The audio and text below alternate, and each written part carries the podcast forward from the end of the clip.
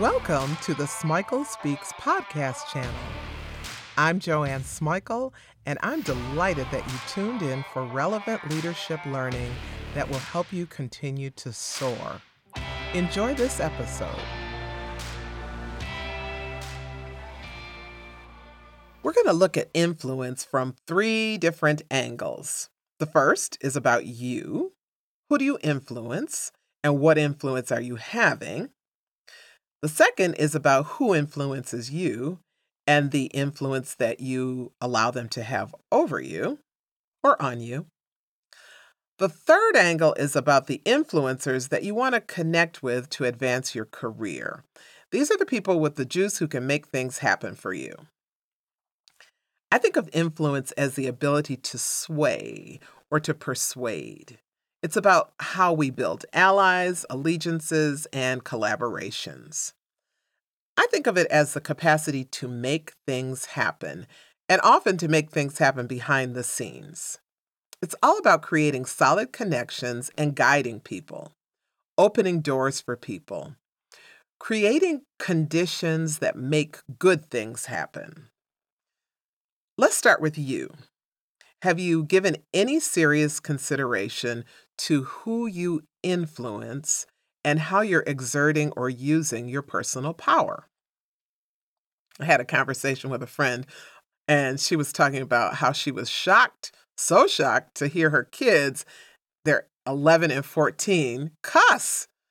And then she said she was really taken aback, but she realized how much she cusses in their presence she said, I know I'm not having the most positive influence and I need to get a grip. So I'll raise that question again. Who do you influence and how are you exerting your personal power? I love, love, love, love, love my sister Jeannie's influence. She's a can do person, and that rubs off on me and everybody she's around. Jeannie pumps me up in every area of my life she does it for other people too. She encourages her son, Fred, um, in his real estate business. We're all on team Peoples for real estate. She encourages the woman at the gym, Rose, who doesn't really want to exercise. She makes that lady feel like she can do a triathlon. She's just a person who always has a positive word and who's a natural encourager, just like our mom was. Assess your influence. Ask yourself what's my typical behavior at home and at work? Is it behavior that attracts or repels? Are you the person who's always in some kind of conflict? Are you leading a peaceful, purposeful life? All of those things are indicators of your influence, and your influence gives us a glimpse into your character. All right, let's go on to my next question. Who influences you and how do you allow them to do it? Yep, you have to give people permission to influence you. Uh, this question or these questions are going to tell you a lot about your circles, your personal circles and your professional circles. Are your circles so homogenous that you don't benefit from new influences, from different perspectives, from other approaches? You know, these questions go to the news and the information that you take in. What do you watch?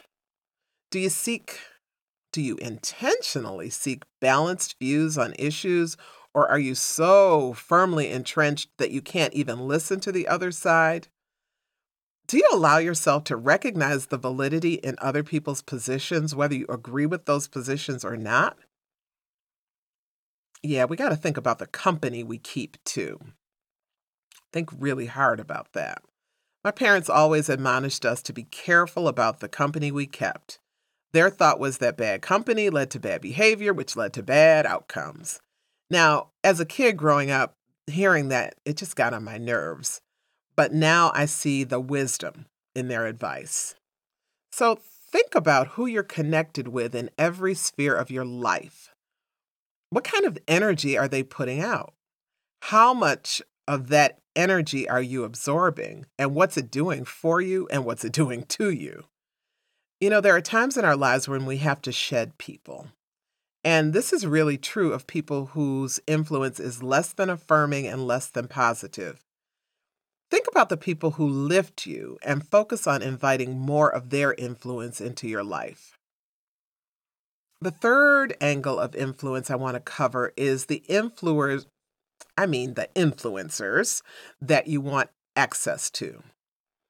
These are the people that you need or you want to connect with. These are people who can positively advance your career. You know, when my leadership development clients ask me about how to gain access to decision makers, I ask them to evaluate a few things.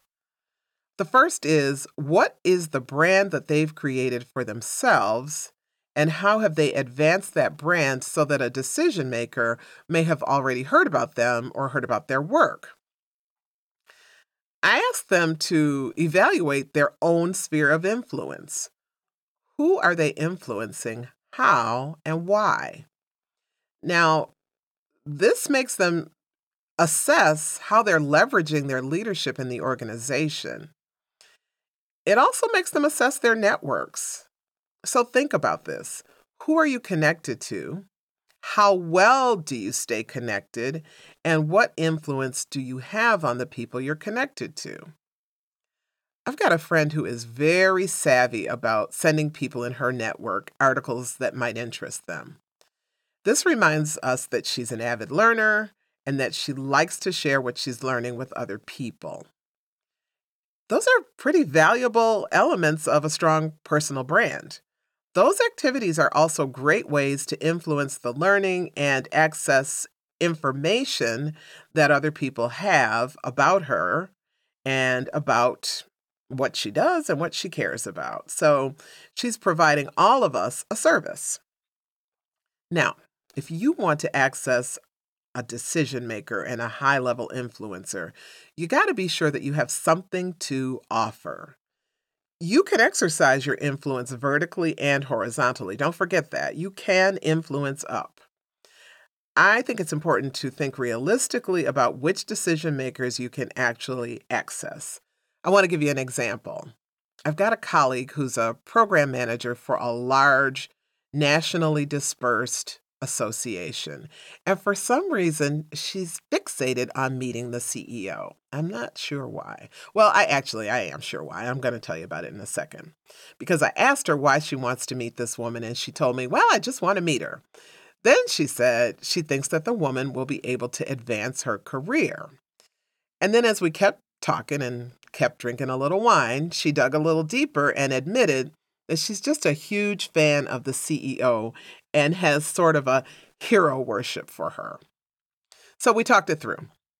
And we started looking realistically at the steep, steep, steep hierarchical structure of her organization, the crazy silos, and the intricate bureaucracy. And we also talked about the fact that she works in a field office at the middle manager level. And we talked about all of the layers between her and the CEO. Now, you might be thinking that we decided to just give up on her ever meeting the CEO, but we didn't. That is not what we did. We didn't because it's so important to her to meet this woman. And what we decided was that she needed a real strategy. So here's the strategy she launched. She's looking for places to volunteer in the organization, and she's hoping to get on a big national committee that addresses one of their advocacy areas. She wants to show herself to be a hard worker and also knowledgeable to people from other regions. She wants to start establishing a presence beyond her own region. You know what else she wants to do? She wants to take part in a re- regional mentoring program for mid career women, and she's already started that and is so excited about that. She's going to attend some of the learning sessions where the COO is in attendance. As we talked about it, what we came to is that right now it may be more beneficial for her career to connect with the COO rather than this meeting she wants with the CEO. Now, we know that none of this is going to address her being starstruck about the CEO. Overall, her goal is to get her name out there, to promote her brand so that she becomes more of a known quantity in her company. Maybe this is going to get her to the CEO, but maybe it won't. We don't know. But what we do know is that it's going to advance her brand and get her more influence. This is what I think is great about positive influencers. They can help us change our thought processes. They can help us modify our behaviors in positive ways.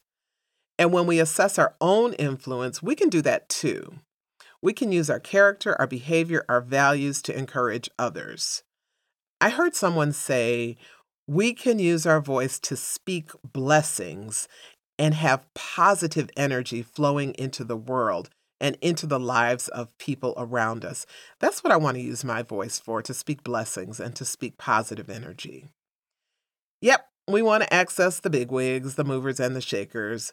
But getting there really does start with our own influence. And our influence begins with the thoughts that we hold about ourselves and about our world. Once we're able to get a grip on ourselves and determine how we want to influence, we can begin maximizing our personal power. What do you want? Do you want to be a leader of learners? Do you want to be a beacon of hope for the underserved? Do you want to be an encourager? What do you want? Think seriously about how you want to use your life's energy to influence in every sphere. I want to wrap up with just a few more thoughts about influence. We all have the potential to influence. We've got to start by being alert to the concept and by understanding its power. That's the internal work. That internal focus is enhanced when we focus on skill development and refinement. That's the work that ultimately advances our brand and our potential for influence. Position yourself as a problem solver, a collaborator, a person with an internal locus of control. Integrating those three things into how you operate will make it easier for you to connect with the people who can help you reach your personal goals and your professional goals.